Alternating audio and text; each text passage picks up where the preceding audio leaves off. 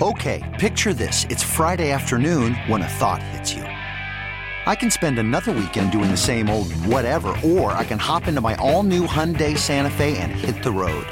With available H-Track all-wheel drive and three-row seating, my whole family can head deep into the wild. Conquer the weekend in the all-new Hyundai Santa Fe. Visit HyundaiUSA.com or call 562 for more details. Hyundai, there's joy in every journey. Presented by T-Mobile, the official wireless partner of Audacy Sports. With an awesome network and great savings, there's never been a better time to join T-Mobile. Visit your neighborhood store to make the switch today. And it's time to talk to Matthew Coller, emergency caller.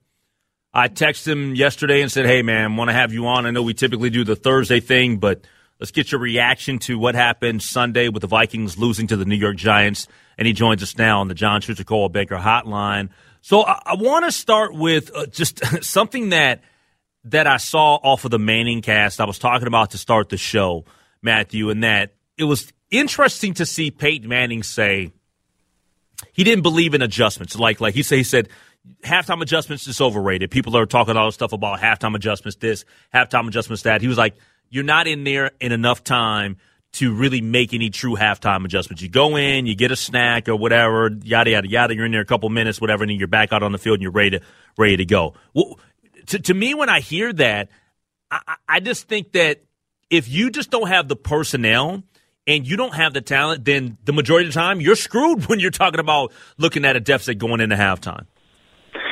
Yeah, I think that it's a little different for every coaching staff and players. I mean, Peyton Manning in particular was basically the offensive coordinator himself. Yeah, I called him he, a coach in the field. Yep, exactly. Yeah, I mean, he was out there running no huddle, calling all of his own plays. Like he's one of the most unique quarterbacks in history. The last two guys to call their own plays are Jim Kelly, Peyton Manning, and that's the whole list.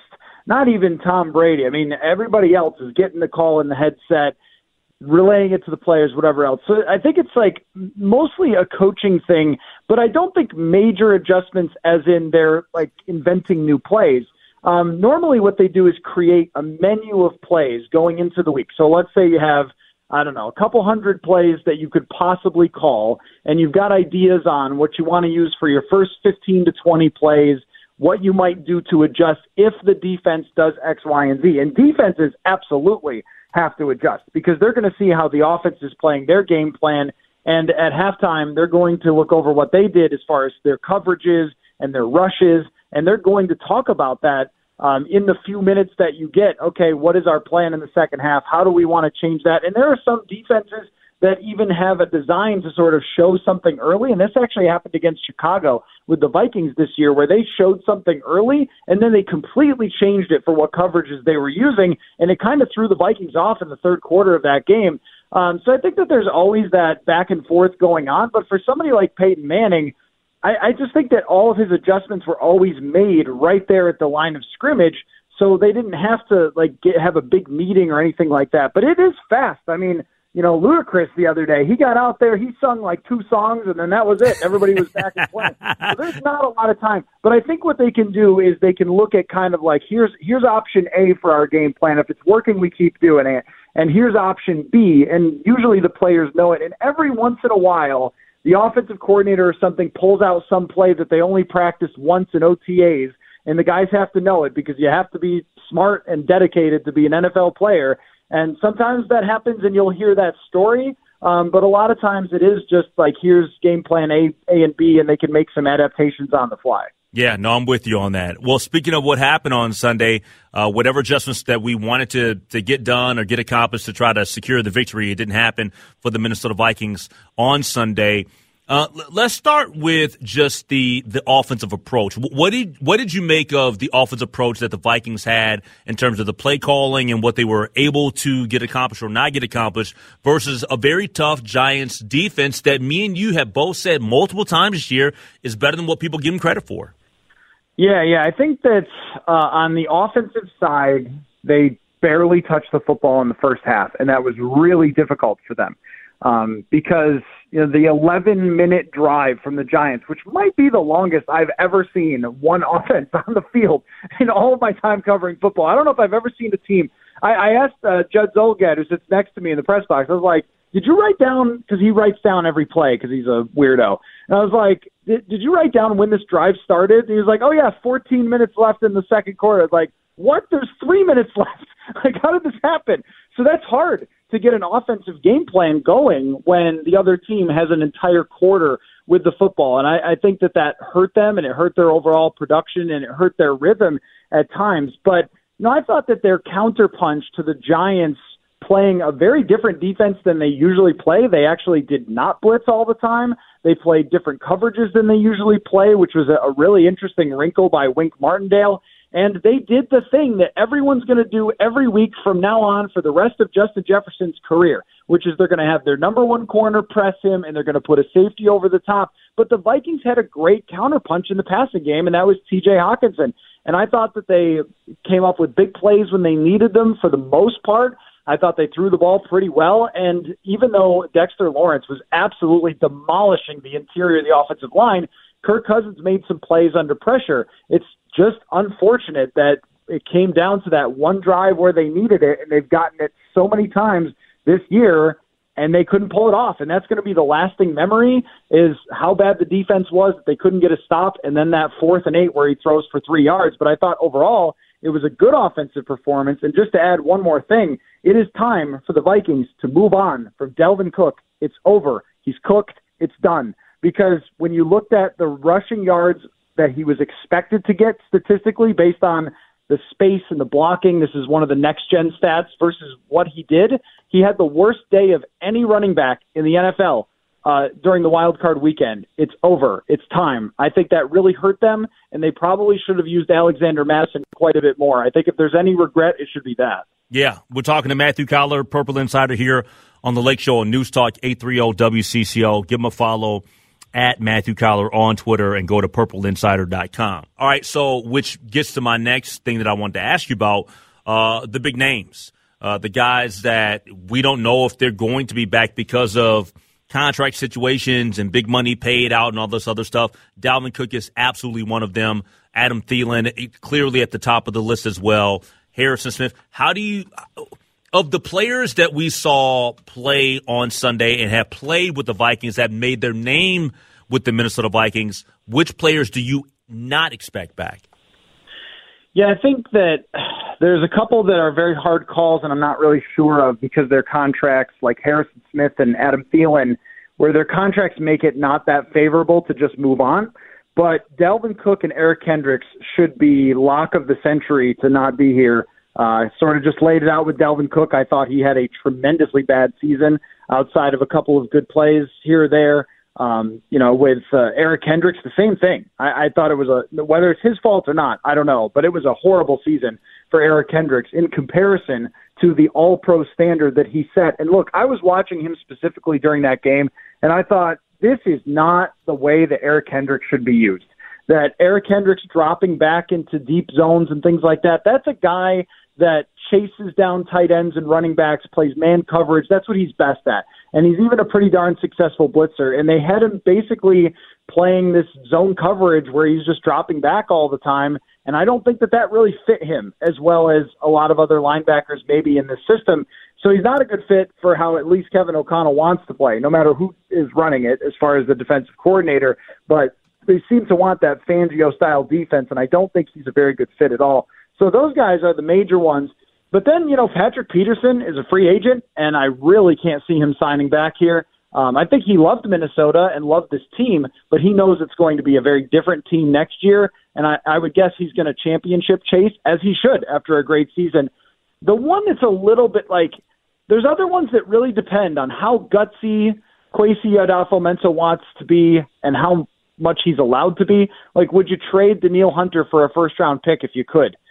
I mean, you have to think about it if you're rebuilding this thing, right? Even though he had a very good season, you got to think about it.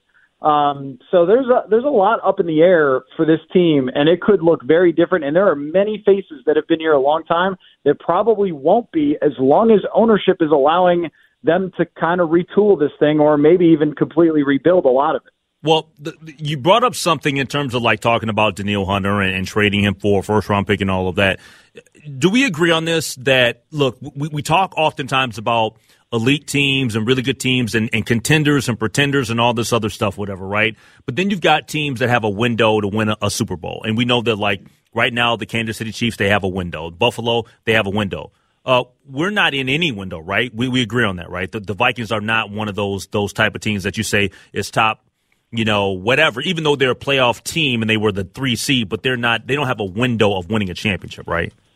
A hundred percent. That if that window was open, and I, I mean, I think it was with a 13 win season, uh, when Kirk Cousins checked down on fourth and eight, that window slammed shut. I mean, there's, you look at their salary cap situation, you look at the draft capital, and they traded a second round pick for TJ Hockenson, who's very good, uh, but it's never getting better than what it just was. I mean, there's just so much work to be done. It's like, and if the, you know the defense was bad, and you would think, well, how could it get worse? Well, but it can stay bad. It's been bad for three years now, and the path to it getting better usually takes a lot of money or successful draft picks. Show me where either one of those things are. They don't have them. They don't have the resources to make this thing better than it was this year. And oh, by the way, guess who you play next year? Kansas City, probably Buffalo, because I think they have a first. Uh, I haven't checked the oppo- the opponents. Maybe they released them, but they have a first place schedule. So you're going to play a harder schedule. Mm. They had great injury luck this year. They had great one score luck this year, and uh, it's you know they they have to transition at some point to younger players because the older players are just worn down, as happens in all NFL history. Um, and it all kind of ties back to the quarterback and you know what they're going to do with Kirk Cousins and all those things, which is why I say it's like how bold do you want to be? Do you want to wait like other teams have until it actually smacks you in the face? Like Seattle, they had to wait for a bad season. Atlanta, they had to wait for a couple bad seasons before they could finally make the move that everybody knew they had to make. Can the Vikings be a little progressive here and jump in front of this? Or are they just going to wait for a seven win season next year and then go, oh, yeah, I guess we should draft a quarterback? Like, I don't know. I mean, I, I really am interested to see that because I think that this was the year, this was the one shot, probably in Kirk Cousins' entire career. This was the one shot he was going to have. And it came up short because of a horrible defensive performance. And there's, you know, there's not a whole lot you can do. Like, just winning 13 games does not guarantee that, you know, the next year you're going to be better, especially when you have no resources to rebuild it. All right, last thing for you. I'm, a little bit, well, I, I don't say uh, I'm not frustrated. I'm, I'm a little bit confused, though. What do you think is going to happen with Donatell as a defense, defensive coordinator? Because I'm not certain he's about to get fired because when you think that they would have announced that they're going to move on by now or something? Yeah, I think what's going to happen is, um, and you can decide whether this is good or not, a good idea or not. If I had to guess, I would say that Kevin O'Connell's going to talk tomorrow, and then later on in the evening, after he's talked, which will be the last time he talks for a long time, they'll announce that Donatell's been let go, so no one has to talk about it. That's my guess. Mm, but okay. I, I could be wrong. I could be wrong. I just see I see no universe where they can bring the guy back. I just like what is the argument? I mean, even if you were to say, "Oh, we're going to get players that fit our system better," like the system was horrendous. There yep. were players running wide open all season long. I it just to me, I know that they want to be the collaboration, communication, kumbaya team, but I thought that Kevin O'Connell probably needed to step up and do something about this defense midway through the season, and it got him. The fact that he didn't. Yeah. Matthew, man, it's been awesome to have you on the uh, the show this year, and, and, quite honestly, if you want to continue to hang out with us weekly here on the show during the course of the uh, the postseason run, we'd be uh, happy to have you. Oh yeah, I'm down, man. Anytime. Okay, talk to you then on Thursday. This episode is brought to you by Progressive Insurance. Whether you love true crime or comedy, celebrity interviews or news, you call the shots on what's in your podcast queue. And guess what? Now you can call them on your auto insurance too with the Name Your Price tool from Progressive. It works just the way it sounds. You tell Progressive how much you want to pay for car insurance, and they'll show you coverage options that fit your budget. Get your quote today at progressive.com to join the over 28 million drivers who trust Progressive. Progressive Casualty Insurance Company and Affiliates. Price and coverage match limited by state law. Okay, picture this. It's Friday afternoon when a thought hits you. I can waste another weekend doing the same old whatever, or I can conquer it.